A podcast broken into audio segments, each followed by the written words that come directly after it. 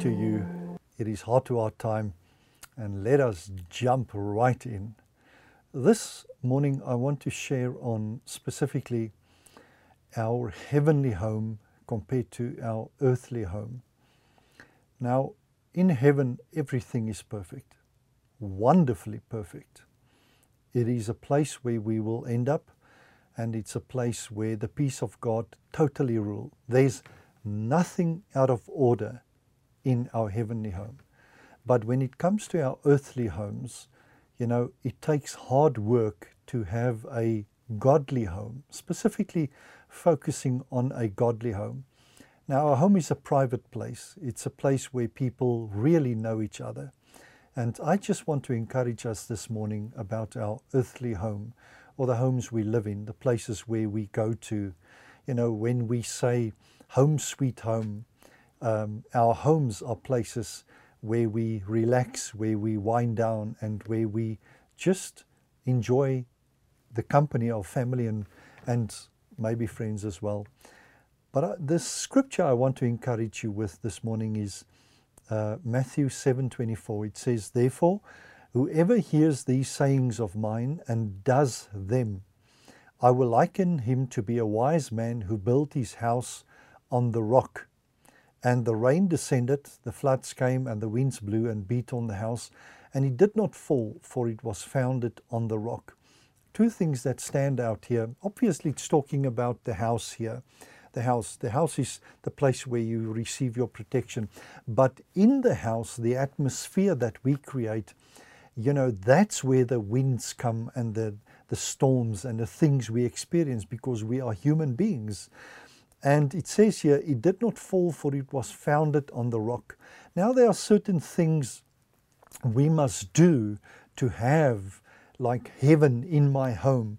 And I think the greatest blessing is where children are grown up, or where children grow up in godly homes, where both parents serve God.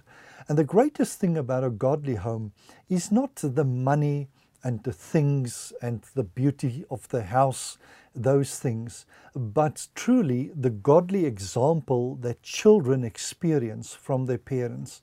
And that's the place where children learn most. They actually do not learn most from school and everywhere they go. There, there's two places. They learn most from their friends, from people, and their parents.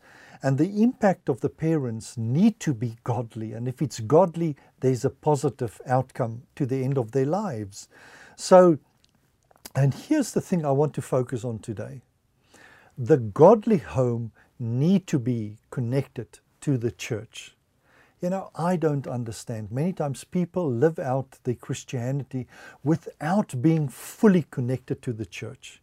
And children need to experience Sunday school. Children need to see other children serving God in a godly, worshipful atmosphere. And such is the same as the home. But I've put down here, we cannot live separated lives from the church. The church has a special place. The church and the godly home basically are two places that God visits. And there's a weekly visitation where the family comes to church and experience worship unto God. And if children do not experience godly homes where they are brought to the church, even against their will, because the Bible says that you must bend the tree while it's still young and it will grow in the right direction. So it is with children. They need to be brought to home. They need to be prayed over. They need to have an altar in the home where they see mother and father, you know, praying, reading the word, speaking. And, you know, I've learned a great lesson that that altar that we create in the home, it's not a place where it's harsh. It's the place where Christ rules our hearts, and where the parents' example, the greatest thing is the example we set forth to our children. So the connection with the home to the church is absolutely vital. And here's the thing, a Christian home has certain important elements, and there must be unity, there must be love. And love never fails. you know, sometimes to keep quiet, sometimes to listen, sometimes not to react, but to create the atmosphere where the Holy Spirit brings calm, the joy of the Lord. And a Christian home is basically the foretaste of what heaven is.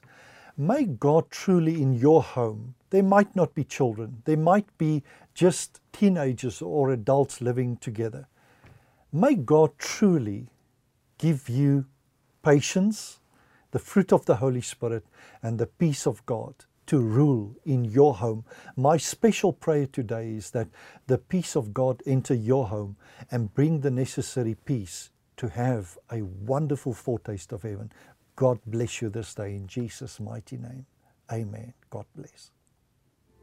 Did you enjoy that? We would like to connect with you and share much more with you. Just click on the link below and follow there, and it'll open up a whole world, a whole new experience of great things of God just to bless you. We love you.